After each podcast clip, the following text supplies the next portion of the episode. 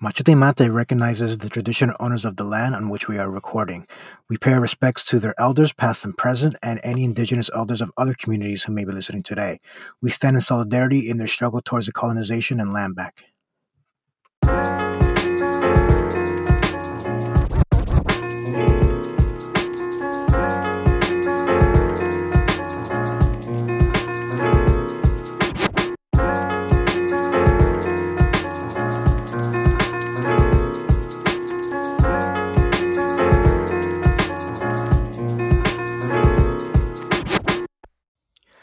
Buena mi gente, what is good? This is Machete Mate back with a current events episode. Quick shout out to our compas oficiales. Not only do you justify in our hearts what we do here and help us bring the little words of Latin America that we try to bring, I suppose, um, but you'll now be rewarded with some extra Patreon content, hopefully, that will probably be laying down after this recording. So check that out. Um, we'll keep you posted. Um, it'll most likely be just more casual stuff in the spirit of the dudes rock gospel, you know, just just guys being dudes, just dudes being guys. Uh, nah, but um, in all seriousness, um, it'll probably be some really, really good, just more casual conversation. Um, because right, we're, we're building par- parasocial relationships, right? Like, gonna Oh, fuck all your minds up. Give the game away, man. Damn. Yeah, dog, sorry, you're not sorry. supposed to say that out loud. Sorry, shh, shh, shh, sorry, sorry, sorry. Anyway, last week we dropped our comrade convo with the homie Matt from Midwest Socialist Podcast, where we talked about the absolute evil being perpetrated by the odious Mayor Lori Lightfoot regarding plague response in school openings, the antagonism between CTU, so Chicago Teachers Union, and CPS, Chicago Public Schools, and a bit about navigating Latinx identity. Um, obviously, we all do that in our own various ways because we all have different experiences growing up in our different um, communities. So that's really, really interesting there. Um, Matt is a great friend of ours, great comrade doing the Lord's work, and was a dope chat. So check it out if you haven't yet. And look, even if you think Matt is an asshole, his perspective is incredible. So check it out and check his show out.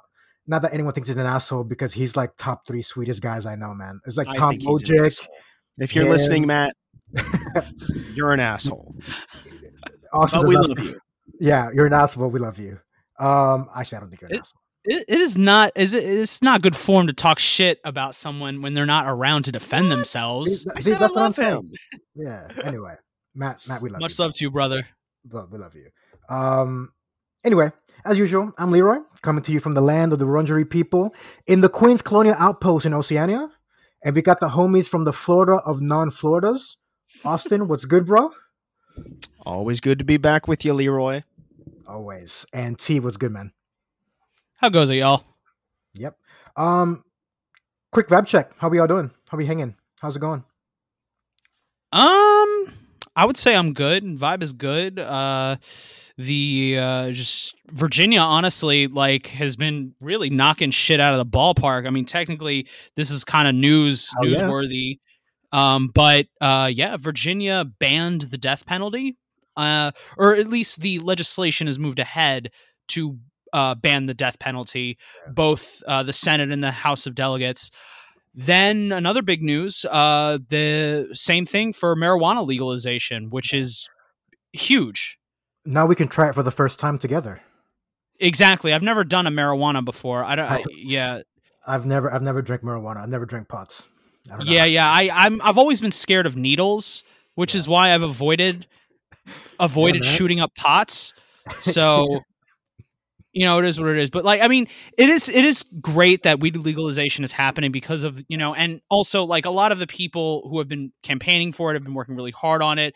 You know, expunging records is supposed to be a part of it, but I Yeah. mean, again, let's we we don't want to celebrate too quickly because it's still in the process. They're a lot farther than expected. Uh, a big one though, truly, is the death penalty, which yeah, if you're not from Virginia, you know, Austin, you can definitely attest to this. If you're not from Virginia and or if you like say you didn't grow up here like say before what 2005 or something, you know, if you weren't here, you wouldn't understand the kind of like cultural power that the death penalty had for Virginians. Virginians used to take fucking pride in killing people. Pride. And now it looks like it's finally over. It's incredible. yeah, that's dope. How about you, Austin? You good? Yeah, I'm doing great. I'm I'm feeling great, right? Always happy to be here on the pod with both of you, of course. Like you said, T, the things that are going on in Virginia. They have me very, um, very excited, very enthusiastic about what the the future holds. Of course, like you said, we're still not done fully on marijuana legal- legalization and marijuana justice, as you were touching upon. Um, I'm also excited for Ecuador, right? Everything that's going on in Ecuador this weekend. Hell that's yeah. that's incredible. That that gives me optimism, right? I was telling my brother just earlier this week, you know, thinking about everything going on in Latin America, thinking about Puerto Rico and how I'd say it's pretty inarguable that the independence movement is literally the strongest it's been in our entire lifetimes, right? Like I'm beginning Which to see we'll light at the later. tunnel. I was going to say, which we will get to later. Oh, yes, we will. Great I'm segue, really man. beginning. I know, right? I'm just saying, I'm beginning to see light at, at, at the- the end of the tunnel, and it's a it's a refreshing thing to feel. That's fantastic. What What about you, brother? I was gonna say, as for me, um, yeah, just chilling, doing my thing. Um, like I was telling you guys beforehand, like it's a little bit of a miserable day outside. Um, it was like almost 100 degrees and sunny the other day. Today it's like overcast and like 17 degrees Celsius, wherever that is. So like what, like 68 or some shit. Um, Fahrenheit. Um, the little one was sick early in the week, which kind of sucked. You don't want to see Oh, your child shit. sick, whatever. And then he kind of because little kids are just vectors for disease. Like me and my wife got sick, and I had to call in sick to work, um, which I don't like doing.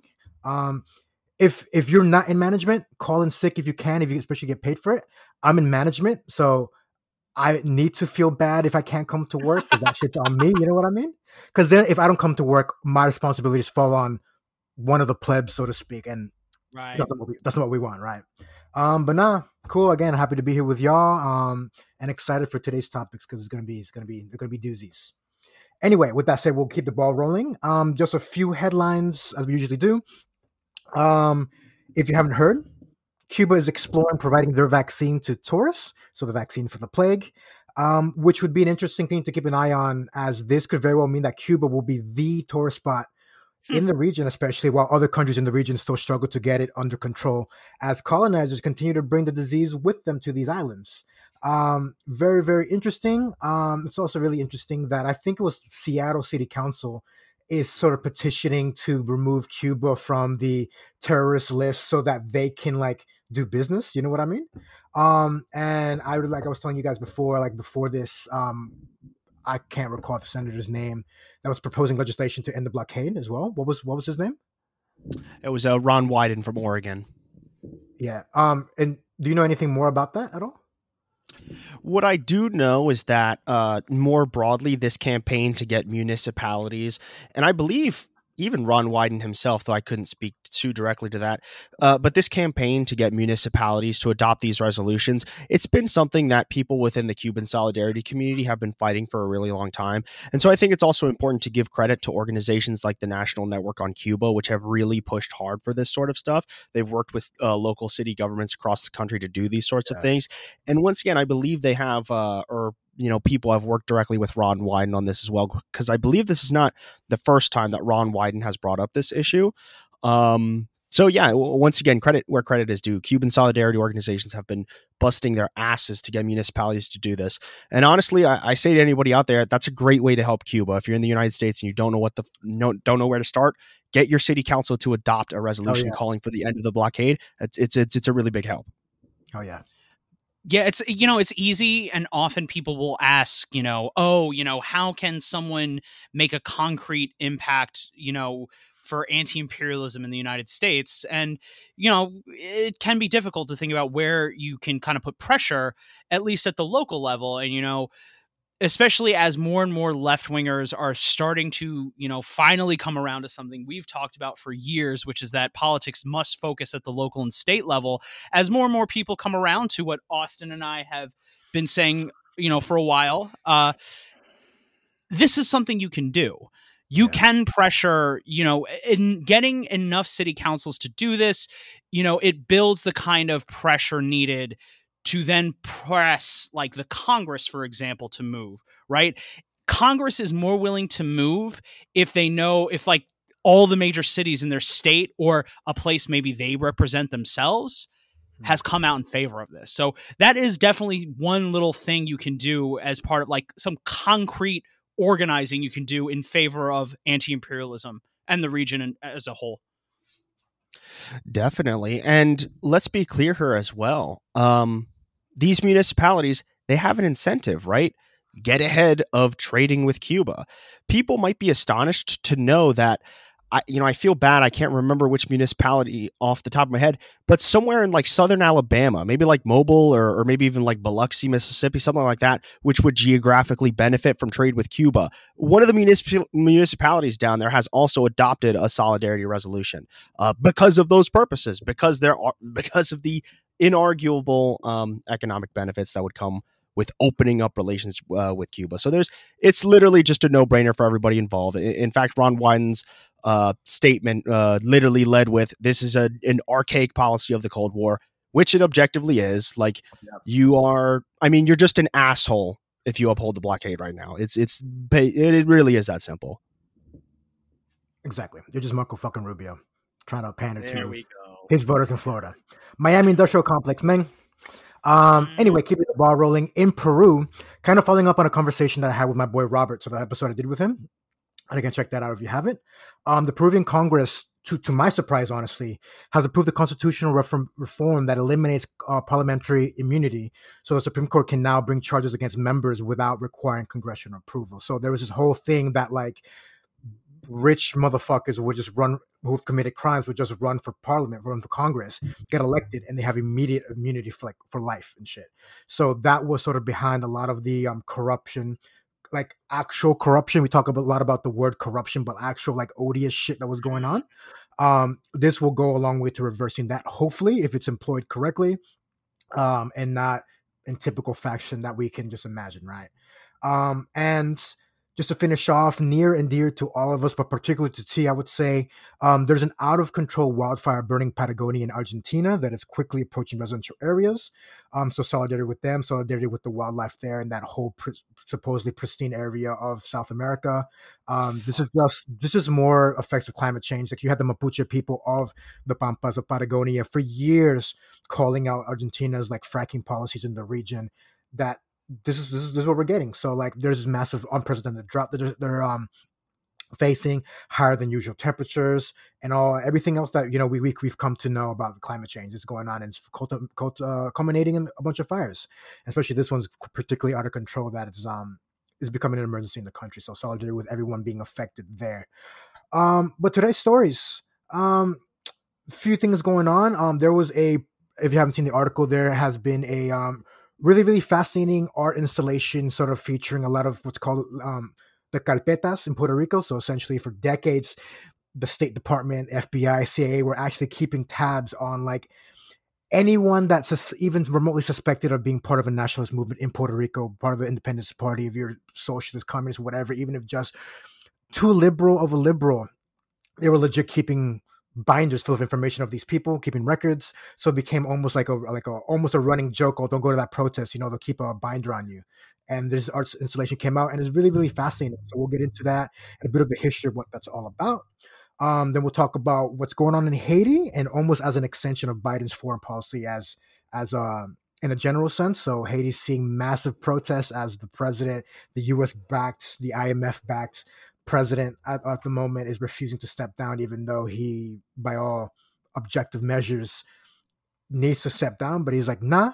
And of course, the U.S. is backing him. People are taking the streets. So um, Haiti is about to erupt in that revolutionary fervor that we know them to have. And we'll actually start today with um, just following up on Ecuador and the election that's taking place. I suppose for me, it's tomorrow well for you guys tomorrow as well so it's this sunday um and everything that's going on there. So obviously as we talked mentioned last time in our episode where we covered this um the you know correísta uh candidate arauz by all accounts by all measures is going to win in a rel- relatively comfortably right? They, they do have a runoff system just like a lot of um latin america a lot of the world frankly. And it looks like he'll just outright win in the first round. So of course that can't happen, right? So the OAS is stepping in. Len Moreno just this past week went to the U.S. and met with our homie Luis Almagro. You know, I'm sure they were up to um, some mm-hmm. odious shit. Um, and you see the propaganda machine coming out, right? Just just making up shit, um, just to try to you know brainwash and sort of get into like the more, I guess, I, I hate to, to use the term, but like low information voter, just to try to try to scare them, try to propagandize against Arauz. Um, but we'll see what happens. So hopefully they'll make it out the other end and he'll win, right? Unlike what we've seen in, in the region. Yeah, I was about to say this is uh this is Almagro, this is the OAS, this is the right within Latin America.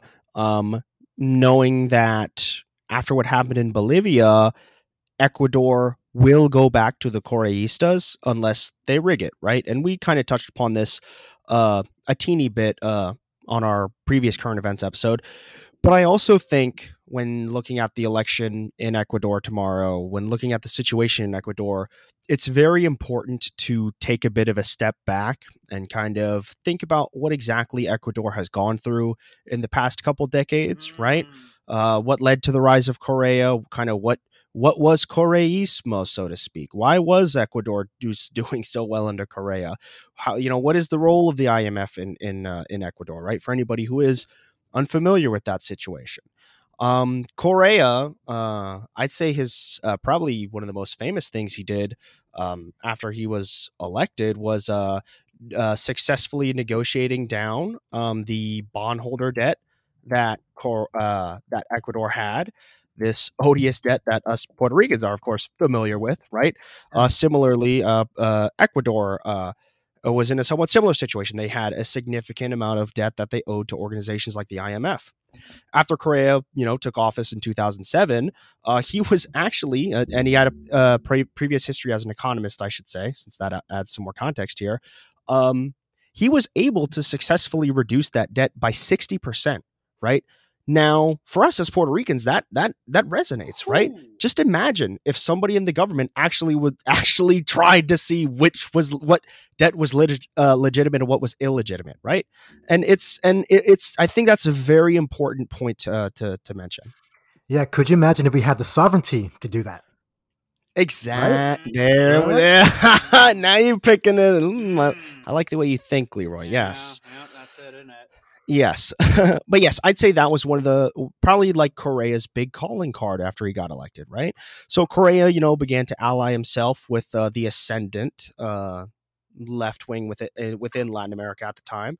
Um, Ecuador, of course, would go on to join ALBA, the, the Bolivarian alliance, that is, um, become friendly with Venezuela, Ecuador, or excuse me, Venezuela and Bolivia, et cetera, et cetera. Um, so Ecuador, I remember quite famously, I think sometime deep in Correa's second term, he was he was ranked as the most popular head of state in the entire world. His approval rating was like in like the 80s or something obscene like that. Um, so I remember thinking at that time, okay, Ecuador's safe. It's good. Ecuador, yeah. Ecuador's in a good place, man. I remember Lenin Moreno, his then vice president. I remember the champion of the disabled. I remember, oh yeah, I'm with you. He can't Lenin Moreno when he ran for president to succeed Ecuador or to succeed Correa, he ran as a Correísta.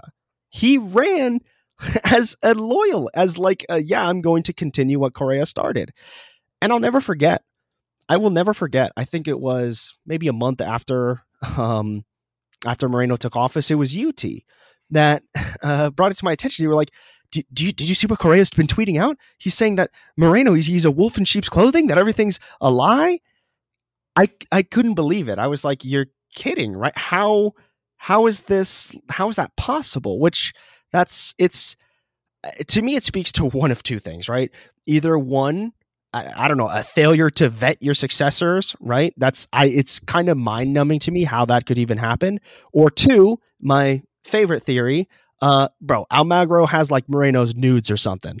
Like I like I have never in my life seen that much of a 180 like it's remarkable to me how that happened right? It's it's uh it it it's uh yeah it's yeah I remember being like fucking excited for Lenin Moreno too. Like I remember like when he was running, I was fucking hype. I was like, oh shit, this dude like he understands like disabled people. His name know? was Lenin. His name is Lenin. like this dude, like he seemed like he was the perfect successor like to Correa. This would be he would be a great like I was waiting for the world to meet this guy. I was waiting for it, man. He looked and felt like a pantheon figure. Right, it's that classic bait and switch, right? We, we you kind of saw this in the '80s with um Perez in Venezuela. How when he was running, goes, oh, you know, we're not gonna, you know, take any of the IMF money. We're not gonna impose any of these ne- neoliberal policies. Does immediately, and that's what led to the Caracazo. I think the difference is that there was never before Perez in Venezuela, there was never a, I guess, socialist left wing sort of movement in government, whereas here there was. So by all accounts, this is more of a letdown, more of a betrayal than that was because that, that was it, then it was all just words. Because yeah, yeah, don't worry, you know, I'll be okay. This is like, well, we have all the evidence that if he continues this, we're going to be in a better spot. Bait and switch, and look what happened. Um, and I think it's important that we bring up something that we didn't we neglected last time. Correa himself, Correa originally was on the ballot with Arauz as his vice president, but because corruption charges, as we talked about, were brought against him, it's he's not allowed to run, and he's been in exile in Belgium for like years now. And there was a whole there was a whole thing, so he was taken off the ballot. He can't come back to Ecuador because they'll put him in prison and all that bullshit and blah blah blah. Um, but they're in a really really good spot. Um, and with that, like I want to bring up as well that I was I saw that 30 economists signed a letter basically supporting Arauz's like economic mm. policies, Correista policies, right? And denouncing all the bullshit sort of propaganda that's been floating around to try to, you know, entice voters to vote the other way. Um, and there's rumors that, you know, he was going because if for you that don't know, Ecuador uses the US dollar, right? Um, that's just mm-hmm. their, their national currency that they use. Um, they were saying that Arauz, one of the first things we were going to do was get rid of the dollar, which would obviously like fuck up the economy immediately. And Arauz never like suggested that. Correa never suggested, even under Correa, even at the height of his socialist programs, never floated the idea because he understood what that would mean. Um, so they came out because there was this has never been a thing. So stop your bullshit. We as economists support what he's doing and acknowledge um the the viability of of, of his program. Yeah, it, to uh, kind of going uh, piggybacking on that point, got to shout out the homie and amazing Bolivian journalist Ollie Vargas, who put out yeah. a wonderful tweet, which was something along the lines of uh, the fact of the matter is that Ecuador's economy was doing much better mm-hmm. under Correa than it did under Moreno and the IMF. And that's just a fact that no amount of media can spin. And it's same like Bolivia. The economy was objectively doing better under MAS. No amount of media spin can change that. Yeah, I was gonna say I was gonna go with that tweet as well because I saw that, and basically what Oliver Vargas is, goes on to say is that those are objective facts that they have that going for them that no one can say otherwise that they can actually with all confidence with you know with no bullshit say like look objectively the economy was better under us. So if you are if you don't want to be hungry vote us in because the last time you were you didn't feel this hunger was when we were in power Absolutely. And just wanted to backtrack a, a, little bit. You used a very important word when discussing Lenin Moreno betrayal, right? Yeah. Like, I can't think of a more appropriate word because I'd say when things really started going downhill for Lenin Moreno um, was when he did the ultimate betrayal, which was to accept a $10 billion IMF loan right? Yep. A complete 180 from the Correísmo that he once championed, that he was once a part of.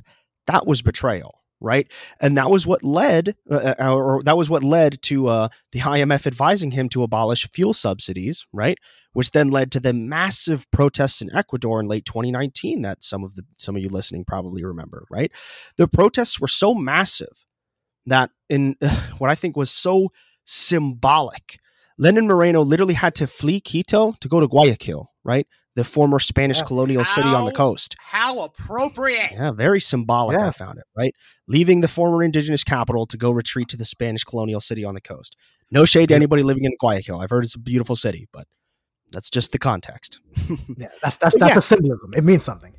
Exactly. and betrayal, right? Julian Assange that's probably the most famous thing that people in the United States or the global left know of of the Ecuadorian left, right? Unfortunately. Um, but giving Julian Assange asylum was a major, major. Uh, it was a, a, a massively good thing that Rafael Correa did. Lenin Moreno reversed that decision, right? Betrayal, I think, is a very crucial word when describing Lenin Moreno. And those protests that happened in late 2019, like I said, it has been all downhill for Lenin Moreno since then. Ever since that happened, I knew his days were numbered. I'm sure you guys probably Oh, probably felt I honestly thought there might be a goddamn revolution. Like that like like we said, he was literally fleeing the capital. Um and also just to to wrap that story up as well, he did cave and not abolish the fuel subsidies, right? Because he literally because there literally would have been a goddamn revolution if he just went through with it. And I think it's also important to uh, shout out uh uh, uh CONAIE, right? The uh, Ecuadorian indigenous group which was the backbone of that protest movement as well.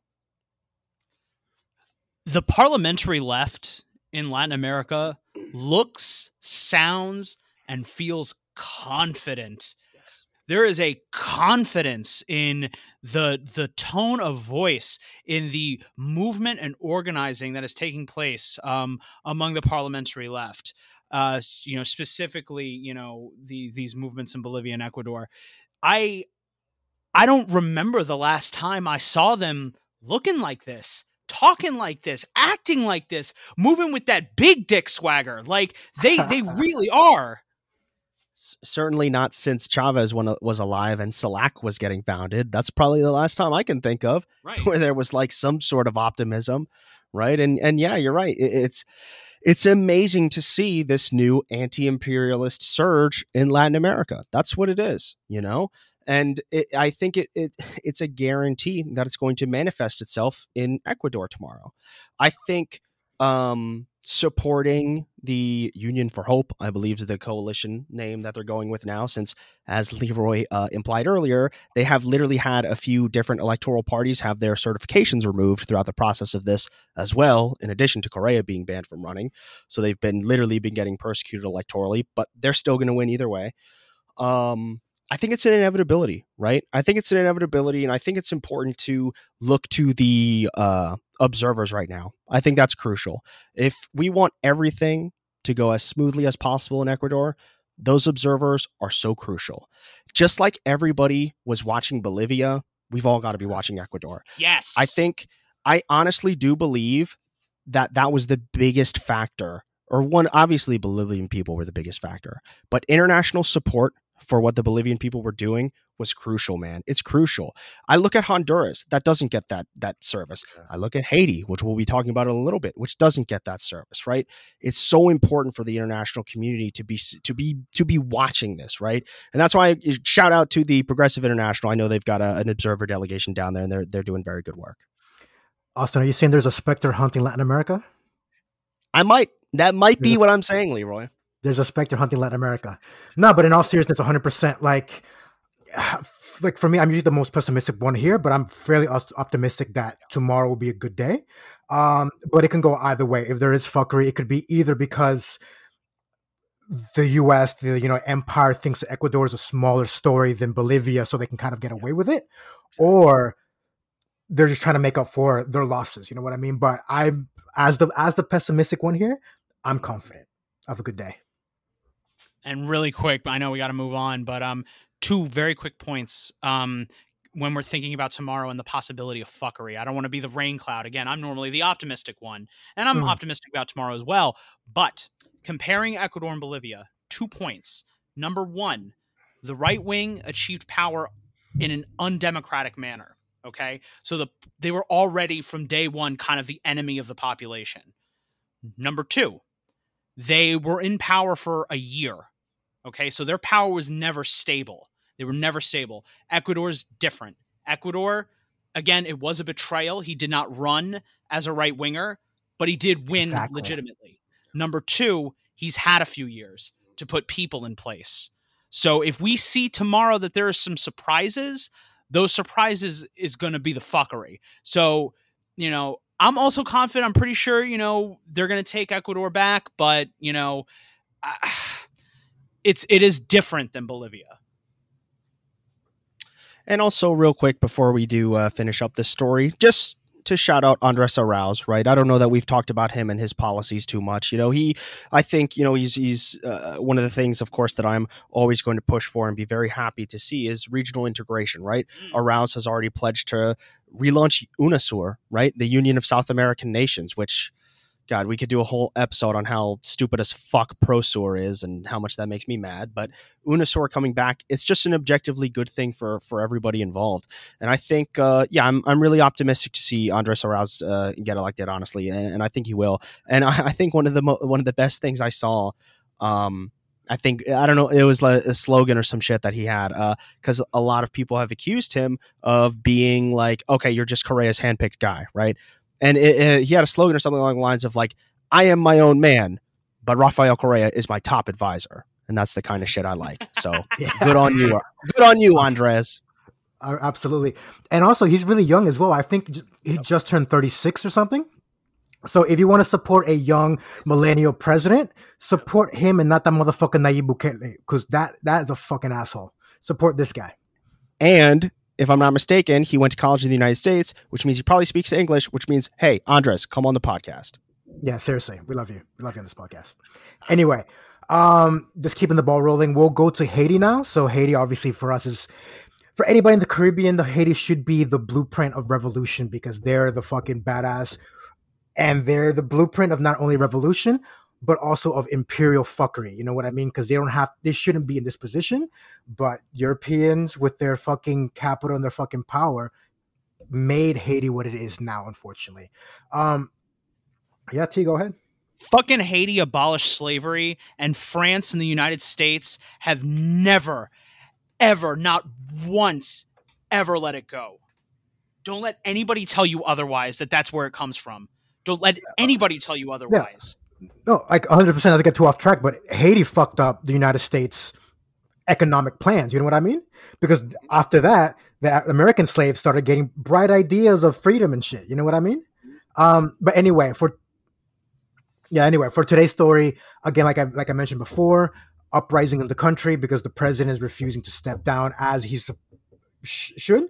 And as we mentioned in previous episodes, like he's basically been been ruling by decree since last year because there's basically no effective constitution in place. There's no effective ruling parliamentary in place.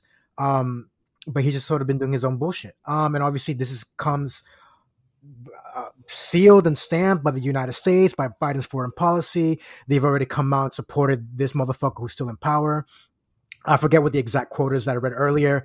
That um the the state the State Department guy came out and was saying something along the lines of um you know we support um democratic, you know, um, moving forward in Haiti. We we support democratic process in Haiti, which is why we support the president finishing his term February 7th, 2022 or some shit. When it's like, what the fuck?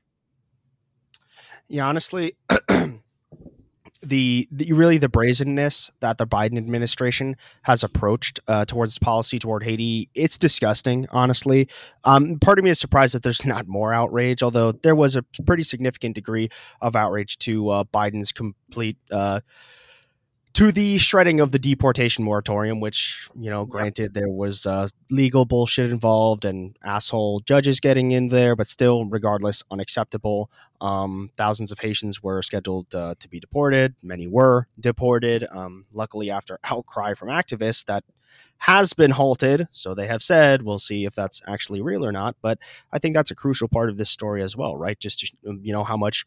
Um, the United people in the United States just don't give a fuck about Haiti, right? I find it very amusing that when it comes to Florida, how many people say, well, we've got to cater to the Haitian diaspora, those Haitian votes? Nobody ever says that, right? Even though there is a massive Haitian diaspora, even though you could easily make the argument that, oh, why don't we treat Haitians like their own constituency and actually care about their country in Florida?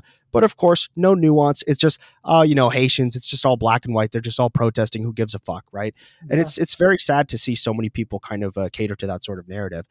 And I think, once again, to stay to take a bit of a step back because there are many, many layers to what is going on in Haiti right now. Um, it's important to talk about the history of Jean Bertrand Aristide, right? Yeah. Who was twice twice couped, right? He has the honorable distinction of being twice elected and twice couped, right? Uh, the first ever Democrat democratically elected president in Haiti, right? Exactly a, fam- a liberation theologian, right? Truly uh, talking about pantheon figures, right? Aristide is most certainly an admirable pantheon figure. Um, his most recent coup, uh, in 2004, right? Um, and I think a lot of modern Haiti is kind of defined after not just that 2004 uh, coup d'état, which I mean was just the United States slapping the Haitian democratic process in the face, but a lot of modern Haiti is, of course, defined by the 2010 earthquake, right? And all the fallout yes. that happened from that. Right now, what you are seeing and happening in Haiti right now a lot of it stems from that 2010 earthquake, right? The the misuse of funds, the misuse, the, the, the cholera outbreak, which there are a lot of you know things behind that. You know, I'm I'm no fucking like uh, um, scientist. I don't know how shit works, but it wouldn't be the first time the UN or some you know outer governmental organization did some foul shit like that. Um, you know, after the the earthquake in Haiti and kind of like the just the the absolute devastation that the earthquake wrought on Haitian society. Um, you saw a swooping in of all those bullshit NGOs, right? Obviously, Clinton Foundation. Was, took the words out of my mouth, my friend. I was going to say most infamously, the Clinton Foundation had their their paws in there, right? Got to get a piece of the pie, right? Clinton did a great time the first time around with Aristide, so why not come back again? Um, so it's and this would le- this this would lead a lot of what happened after the earthquake would lead to the election of good old Sweet Mickey. Do we remember Sweet Mickey? Who remembers Sweet Mickey? Sweet Mickey. Oh yeah, Shit, Michel. I remember, I remember Sweet oh, Mickey. Yeah. Sweet Mickey, Michel Martelly, right? Oh, I'm a populist guy. Yeah, well, he was full of shit, right? That was not like that was a surprise to any of us. Um, so Michel Martelly governed like a fucking just a neoliberal, handpicked bullshit, you know, whatever the fuck. Michel Martelly did fuck all, right? And uh, it's really Michel Martelly, and of course, this is the abridged version, people. Um, it's Marshall, it's Michel Martelly's successor right now, Jovenel Moise, who all of the all like society has now come to this point where I I I don't know what the fuck is going to happen in Haiti in the coming days because of what is going on right now. Um, as you described, Leroy, Jovenel Moise's term was structured to end this month, right? And he is making the argument uh, the that he took office in 2017 therefore his uh, which he didn't by the way but he's making the argument that because his constitutionally mandated and yes this is some very legalistic bullshit and yes it is stupid but yes jovenel moise is making the argument that his constitutionally mandated term began in 2017, and therefore his full five years are up in 2022. Despite the fact that he did not take office in 2017, he actually took office earlier. So, right now, what has just happened? Right.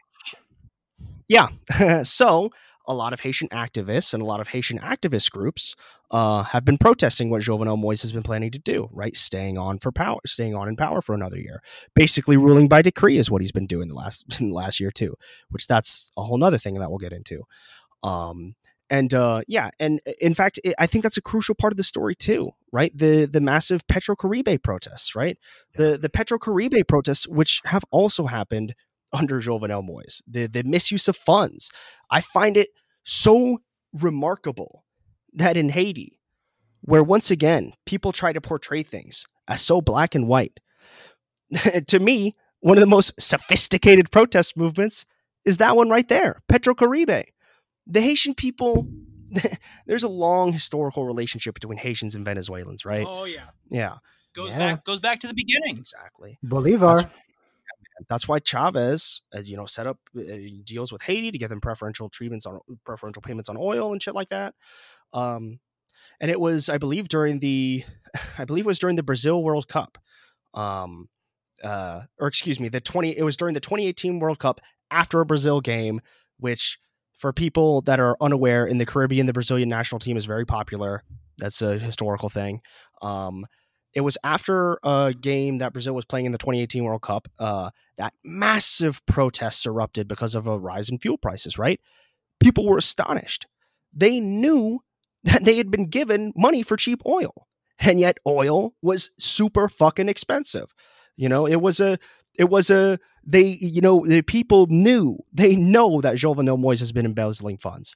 And that's been a big part of this story as well. So right now, now that Biden has decided to back Jovenel Moise and the OAS2 for another year explicitly. Explicitly. explicitly, yes, which is a it's it would be funny if it wasn't so damn disgusting, right? Um, Jovenel Moise is now planning to do a constitutional referendum in a few Oh, really? How fucking convenient. How surprising that happens yeah. when the man starts ruling by decree and now Uncle Sam has decided to back him. How shocking! Jo- our boy Jovenel Moise is now proposing a constitutional referendum, I believe, set for April, right? And let's see what's what are some of the reforms that our boy Jovenel is trying to do, right? Well, right now in Haiti, technically a president cannot run for consecutive reelection. Oh, conveniently enough, that's no longer going to be the case, right? and now, perhaps this one I find very curious. Um, the let me get the exact language here.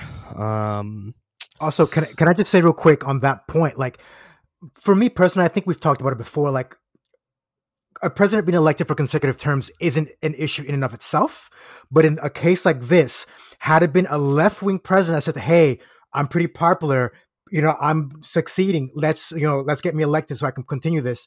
It'd be the fucking end of the world. That's when you'll see the Exactly. vultures It's- swooping in and all that shit. That's why this is significant, not the policy itself, but the context of why the policy is coming up. Thank you, Leroy. That's very important to to point out. And uh, the the reform that uh, I found uh, very uh, interesting is that there will no longer be residence requirements for the president of Haiti. All you need is at all you need is quote or or before you needed five years of residence, right? Now all you need is quote habitual residence, whatever the fuck that means. And so we means- we oh yes, we being familiar in Latin American history, we know exactly what that means, right? Leroy, tell us what it means. He's going to be living in Miami with technically a Yes. mansion in freaking um, Port-au-Prince or Le Cap in the north. They're gonna they're gonna fucking treat Haiti like it was a like a fucking fiefdom, like it was a Oh. personal fiefdom, and they're the absentee landlord where they really want to be. Which again, as you said, fucking Miami. Yeah, this will be pre. This will be pre Haitian Revolution Haiti almost. Also, on that note, check out um Revolution podcast. There, um the series on on the Haitian Revolution by Mike Duncan. It's pretty good.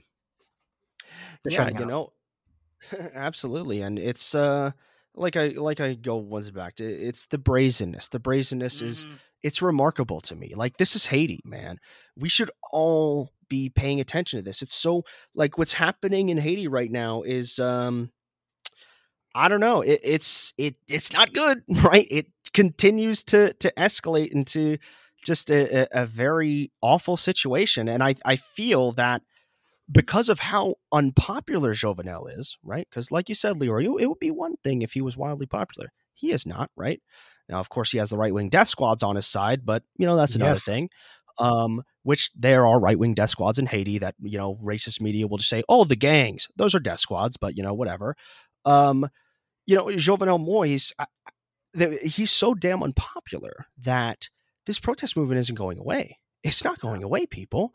It it's if the Biden administration really like what this tells me is that they are planning to just feed on Haiti right now. Not like that's ever not been the case, but they can't possibly be dumb enough to know that leaving Jovenel in, in power for another another year is not going to result in like massive unrest the likes of like it's already popping off now. I encourage people to follow uh, what's her name madam bookman on twitter you know she live tweets a lot of things a lot of the protests and stuff that happen you know? It's it's popping off right now.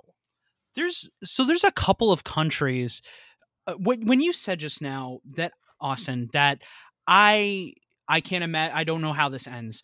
There's actually a couple of places in the americas where it feels this way so you take a place like bolivia you take a place like ecuador even brazil to a certain extent you kind of it's almost as if if this was being written the left coming back it makes sense you can feel it but there are certain countries that you can't see the future.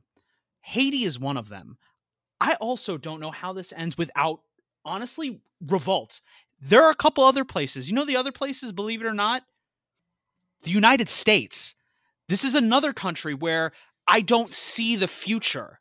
You know, Puerto Rico, another country. I don't see the future.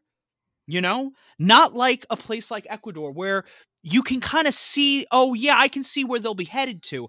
I don't see a year from now for those three places for the U.S., Puerto Rico, and Haiti. I would also throw Central America in that category Yes, as well. Yes, yes. And I would say that the unifying feature of all these places is that these are places where the left is not allowed to succeed. It is too Yeah. damaging to the narrative. It is too. Da- it, it- just imagine a radical leftist Haiti. Oh, it, it was it's too much. A radical leftist, you know, uh, United Central America. Yeah, I said it. That's just too much for the United States. All right, we're, we're Marxists here, right? So we like a good contradiction, right?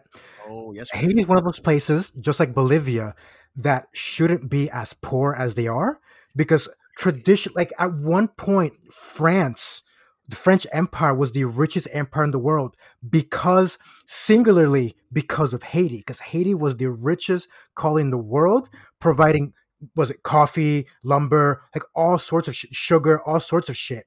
And then, like we said, after the revolution, as a massive fuck you, France created a Haiti in its own, created the Haiti that they want. Same thing with Bolivia. At one point, the Spanish Empire was the richest empire in the world because of the silver extraction. To the point that we've talked about it before. To the point that they were extracting so much silver that European like economies collapsed. Like there was massive inflation because there was so much fucking silver there. So China too. China, China, yeah, exactly. It was to the point that China's silver, you know, like economy was collapsing. But what I'm trying to say is that these are situations like when we talk about capitalism, when we talk about extractive modes of production, like these are the contradictions that we arrive to. We have a resource-rich country that is whose people are poor, are dirt poor. You know what I mean? Still being controlled as essential because Haiti has never not been a fiefdom of global north capital from the from like the decades after the Haitian Revolution, where Haiti or where France imposed a rep like a forced them to pay reparations to them to the point where like even after all the debts were paid, France was still demanding that they keep making payments. You know what I mean? Collapsing the economies of collap- collapsing the, the economies of Haiti. There's a reason. There's a reason why England, France, Spain, uh, the Dutch, everybody was fucking looking at Haiti. Why Thomas Jefferson, as president of the United States, lusted after the Caribbean, lusted after Yeah. them. They were, they were trying to admit Haiti as a state, I think, at one point. Like they were trying to admit uh, Hispaniola. Yep, yep, yep. Yep, they wanted to make uh, Hispaniola a state, and they wanted to conquer Cuba, but that's another conversation. and they successfully annexed Puerto Rico, but you know we're still mad about that. Um, but real, real quick, uh, something I wanted to, you know, you mentioned that you know this goes back a long time for Haiti. One of the ways that the United States was able to get its tentacles so deep into Haiti was the military occupation in the early 20th century, right Mm. during the 1920s. Yes. What was this occupation ostensibly for? So they could build up the Haitian police force. All that meant was getting the military and the police in the pocket of the United States so they could rule in perpetuity. And that's what they've done ever since, man. That is what they've done. That is what the United States has done to Haiti ever since. Since the occupation during the early 20th century, Haiti's been been reeling from that ever since. And and I think it's yeah, it's important, as you mentioned, Leroy, to go back to that historical context. and like not only are we Marxists here, we're we're Bolivarians, right? If if if you like the idea of a free South America, who's the national, who's the hero? Simon Bolivar. What is the one of the only reasons Simon Bolivar was so successful? Because he went to Haiti, got their support, and got resources from Haiti. Haiti was the crux, the turning point, right? Because earlier in his career, in his liberatory, you know, liber- as a hero career, Bolivar was was failing. He was failing until it switched. He goes, I need to get the support of, you know, Africans, of the black people of you know the region. Haiti had a successful revolution. If I get their support, man, like it's that's it. And what happened? Got the support. Turning point in the history of the region. And let's not forget what the deal was. The Haitians said, "Yeah, we'll support you, but you have to commit to abolishing slavery. You have to commit to abolishing slavery in South America." And that's what Bolivar did, right? That was the agreement that was made in Haiti between Bolivar and and uh, uh, I forget which leader it was, but uh, one of the Haitian leaders at the time. Dessalines, Real quick, another I think it might have been Christophe.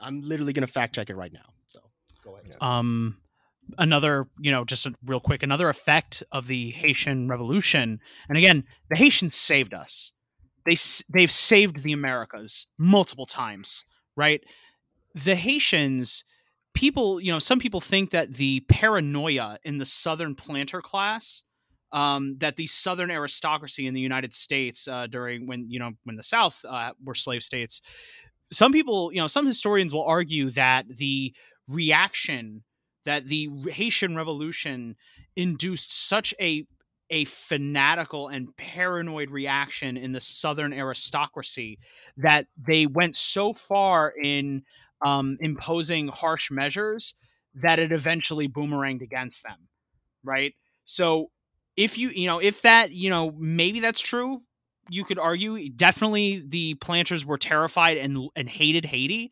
um so i think you know that's something to think about haiti saved us all and real quick, coming back in with the fact check, it was Alexander Petion. That was the president of Haiti Petion. that we are corresponded with. I said Dessalines, but thinking of Petion. Yeah, it was Petion, yeah. definitely. Yeah. Um, and and real quick, I don't know if this is a thing at all, but like, I don't know if you guys seen that um that speech that Maurice Bishop gave. You know, um, leader of the New Jewel movement in Grenada in New York, talking about how like there's this whole CIA file against Grenada. The reason why they wanted was because you have a population of black people who are leftists who speak English, who can communicate to 30 million. Like it could have been almost the same thing at that time. So you have French speaking black people who could speak to French speaking black people in Louisiana who also speak English who could spread that shit. You know what I mean? Yep. I don't know if that connection is there, but I guess arguably the connection could be made as well. So I don't know. That's interesting. I think I think there's there's reason to to believe that definitely that that the Haitian Revolution 100% had an impact towards our own abolition movement in the United States easily, without question. Easily. Yeah. Um, and yeah, before we move on, I got to say, again, I'm from Florida. I'm from Central Florida. I'm from Kissimmee. I'm from Poinciana that has a massive Haitian population. I grew up with Haitians. Haitians are some of the nicest people you like. It's disgustingly nice.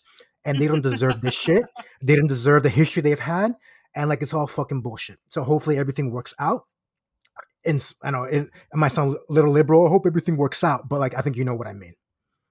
And sorry, just real quick, just once again, shouting out Madame Bookman. Follow her on Twitter. Haiti Information Project. That's another good one. NACLA has been putting out really good pieces on Haiti as well. So those are three good resources that I recommend people check out. NACLA spelled uh, N A C L A dot yeah, org. Definitely, definitely check that out. But um, to keep the ball rolling, talking about imperialism, talking about something near and dear to our hearts, carpetas in Puerto Rico. So obviously, this story, I guess specifically why I bring it up now, was because there's that art installation where um, the journalist basically published and made an art installation of all the binders of CIA, like declassified information on Puerto Rican nationalists. Puerto Rican, even just Puerto Rican liberals, right? That the CIA and FBI were keeping tabs on. Put in his art installation. It's, it's beautiful.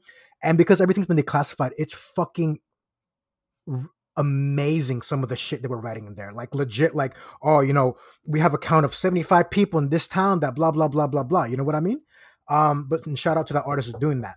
And I think this goes to something that we always talk about. That Austin, I know you always bring like bring up that anytime we have the conversation about the popularity of statehood or how unpopular independence is, we have to keep we have to talk about in the context that independence movements, nationalist movements, any remote left wing movements in Puerto Rico were systematically like repressed by not only the Puerto Rican government, but by the US government. Because we have to remember, like, even though Puerto Rico is a colony, it's sort of home rule. Like the people who are like in charge of that home rule are fucking compradors, right? They want to be, mm-hmm. you know, the lapdogs of the US because they're getting fat. Like you look at former governor Luis Fortuño, who actually lives in your neck of the woods, guys, in Virginia. Mm-hmm he was getting fat. He was getting fat of supporting, you know, this the the statehood movement because we talked about it here. Statehood is just the the the carrot and stick, but we have to talk about it in the context that independence supporters, independence activists were systematically repressed. They were thrown in prison. Even Pedro Albizu Campo, the number of times he went to prison, like he died of the effects of like radiation that he was subjected to. You know what I mean? Our nationalist hero. Say what you will of some of his tendencies, but he was our nationalist hero who was systematically tortured, tortured at the behest of fucking literally of J. Edgar Hoover, who named Pedro Albizu Campo by name in some of these um in some of these binders. Um up to like the events under um, Carlos Romero Barceló, who was governor of Puerto Rico in the 70s, who ordered the Cerro Maravilla attack, right? The murder of two independentist activists by the police, who were actually extensions of the FBI and all that shit. So, I mean, that's something we'll, you know, we need to keep in mind the context that we need. Yeah, uh, you know, I that point is such a crucial one, right? That the independence movement has consistently been beaten back. Uh, it's been crushed whenever it's you know gained any sort of momentum, right? And the Carpetas are they're an example of that, right? This is this was literally a spy program, right? That the exactly. FBI and exactly that the FBI and secret police on the island were doing in Puerto Rico, right? You'd think socialists would use that as a very visceral example of secret police in the United States, but I guess they're just not that smart, I suppose. Um, I find it so. Uh, one of the things Puerto Ricans are brown; they don't matter. Oh yeah, that's true. Sorry, I forgot about that one. Um, we're all brown. We're all brown. shout out, um, shout out, uh, BuzzFeed. BuzzFeed had a really good piece on the exhibit, interviewing some of the uh, the people that put the exhibit together. Um, and one thing that uh, one of the authors brought attention to that I thought, or there was a really, uh, really, I'd recommend anybody check that piece, that article. It's really interesting. But some of the things I thought found very fascinating in that piece was the attempts made by the FBI to sow disunity within the independence movement, right? Yes. And obviously, that's something we know of documented the U.S. government doing in the United States, doing everywhere. But it's so fascinating the way that they would that they would try to infiltrate these groups or put out propaganda that would put these different groups against each other, right? And I, I found that very fascinating because people, you know, it's to me, the left can fall into disunity so goddamn easily, right? We see it all the time. And I think we've sometimes we've just got to do a better job of being mindful of that, right? And and trying to stick together, right? And trying to go and trying to fight that discord that others try to sow within the left, right? Because to me, it's sad when I read these carpetas and I see how effective they were. That's what makes me the most sad, right?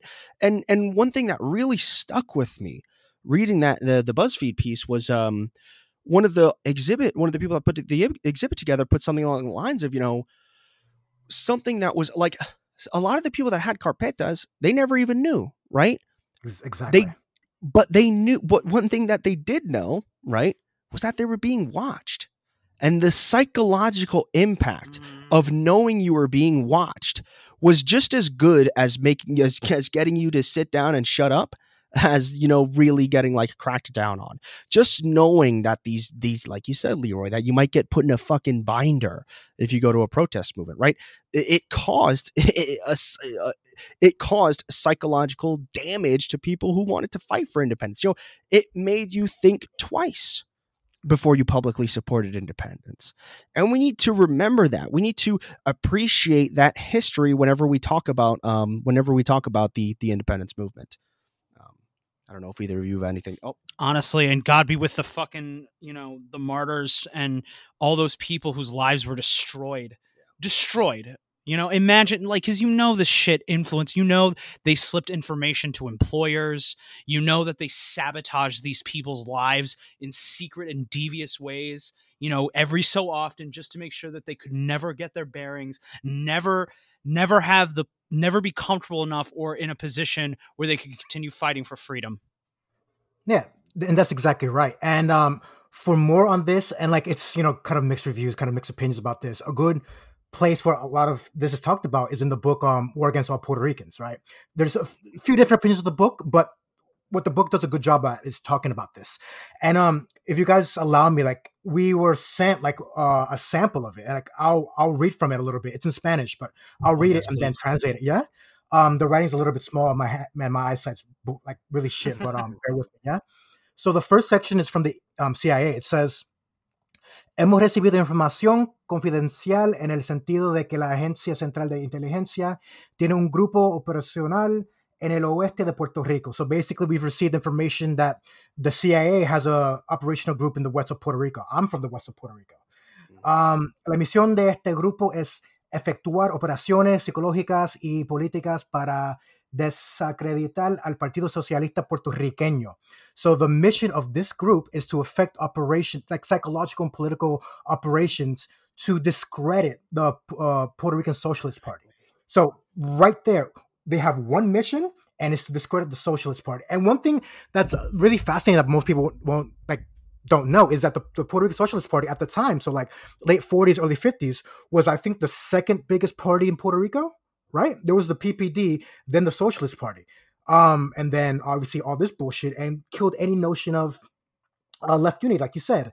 And this document just goes on and, go- and on about that. And there's another section with the FBI that says um, el negociado federal de investigaciones tiene un Puerto Rico tiene en Puerto Rico un estimado de entre 75 y 57 agentes, de los cuales la mitad están relacionados con evidencia de seguridad interna. So basically, the FBI has in Puerto Rico an estimated 75 to about 57 agents in Puerto Rico, um, where half of them are related to internal security activities, right? So securing U.S. interests, and it just goes on like that. And it goes on to talk about accumulating, gathering information on the PSP, so the Puerto Rican Socialist Party, and infiltration and all that shit. So this is by their own admission, this is what we're fucking doing, and it's and it's amazing to see. And I think the three of us, we knew all the shit was going on.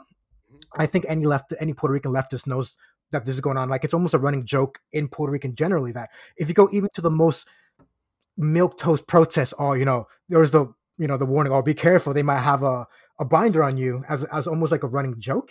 But to see it here, it's incredible. It's incredible.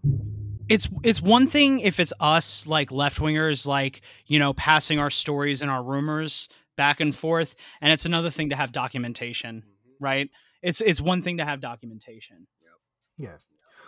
Also, quick shout out to the homie Francisco of the Ot- Otosianos on the island that he's going through some some similar shit. Austin, do you have any updates on that? Because he was going through some. I think a lot of other people that were in this situation. So he was at a protest with like you know when it was. A lot of the other lawyers were getting um, reaccredited, you know, so they could practice, but he hasn't. You see, and it's bullshit. We all know it's bullshit. They're persecuting him, man. Francisco is one of the co-presidents of the Hostosianos, right? And they're just doing that because of who he is, man. It's disgusting, frankly. Like, granted, I've never like met Francisco face to face, but the interactions I've had with him, and I'm sure Leroy, you can attest to this, and Yeah. T, you might have been on a call with him once. He's like the nicest guy, man. Yeah. He's just a dude. he's one of the most pleasant people I've like, and I'm that's that's not bullshit. Like he's just a really nice dude. So it's just it's it's disgusting to see what they're doing to Francisco, right? Especially he's with the Hostosianos. Who the fuck are they hurting, man? Right, Fuck right, you guys. right exactly i was i was literally just about to say that um quick note interesting in the reports that they said that the CIA had an office in Puerto Rico. I was under the impression the CIA didn't operate on US territory, but um I I digress. yeah, exactly. Hmm. Maybe if Fuck we became a state, we wouldn't have a CIA office. No, we just have the Okay, there. FBI only, right? Mm, mm, There we go. That mm, that's 3D yeah. chess, Leroy. Now Yeah. we're talking. Just quickly on that note, um, you know the NYPD has an office here in Australia. What? Yeah. Is that for the New York diaspora? I'm I'm very Yep, confused. the the the the, the New York diaspora in Australia. Yeah, for some reason, you know, I don't know.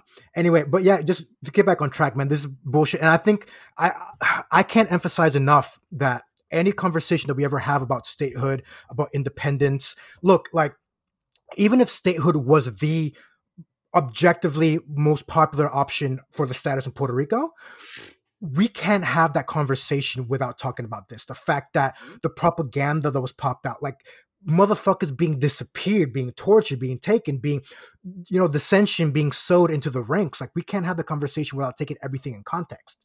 You know what I mean? Um, and it's just and it's just incomplete without it. And it's just cynical to have the conversation without this bullshit. I, th- I think what I it mean? bears repeating too that um, when that report uh, came out about uh, black identity extremists, if you remember that in the United States, there was this like Yeah, yeah. report that they put out about black identity extremists, quote unquote. Um, around that time, other reports were coming out that of the 10 classes of people, 10 types of people that the FBI was, you know, was basically on their hunting list, Puerto Rican independence activists were still on that list Yeah. into the mid 2010s. Yep. They remember that. If you are an independentista, remember this You're on the list. you're on the list, but they fear you. Yep. They fear you. They know what we have. Mhm. They know what we will bring. Mhm. We know They know Yeah. they know the kind of fire that will bring. All right? That's why they're scared. That's why they have to persecute us constantly. That's why they've killed our leaders generation after generation. Why they've tortured the island psychologically. They they're afraid of us. And just quickly going back to something I said about Haiti as well, like we're ostensibly an English speaking people, right? We're technically bilingual. If we have revolution, if we have left wing ideas, we can pass it on to the smaller Grenada, Barbados, the Caribbean, you know what I mean? That can leak through. And if we have too much independence, Cuba, you know, like we say, the, the, uh, la dos alas de un pájaro, so the two wings of one bird is Puerto Rico and Cuba. We have Venezuela down the road who have very strong cultural connections to as well. You know what I mean? Um, but yeah, and again, just to hammer it home, this is the shit we've been dealing with. This is the shit the independence movement has been dealing with. Anyway, uh, we'll wrap it up there. Um, again, man, like all these subjects are all extensions of Biden's foreign policy, classic U.S. policy in the region. Nothing's gonna materially change. A few things here and there, maybe just at, at least the aesthetics of things, but it's the same fucking bullshit. But anyway, uh, thanks for tuning in. Hopefully, we'll see a positive result in Ecuador tomorrow. Po- hopefully, you know things, you know, pop off in a positive direction in Haiti, and long live a sovereign free Puerto Rico. We don't, we don't have to say that, but you know where we stand on that. Um, again, if you support what we do and like what we do here and want to show some solidarity, check out our Patreon. Um, yeah, again, as we always say, we have a few um, ideas, a few projects that we want to kick off that hopefully with your support will will will make will, will, will make them possible. Um, check us out on Twitter, at Instagram. We do TikToks from time to time. Haven't in a, in a while, but that's something that we, we do sometimes. um, but yeah, and with that said, definitely check out our interview with our buddy Matt. And also for the patrons, we're going to be staying on a little bit uh, later today, so you'll get a little bit of extra content.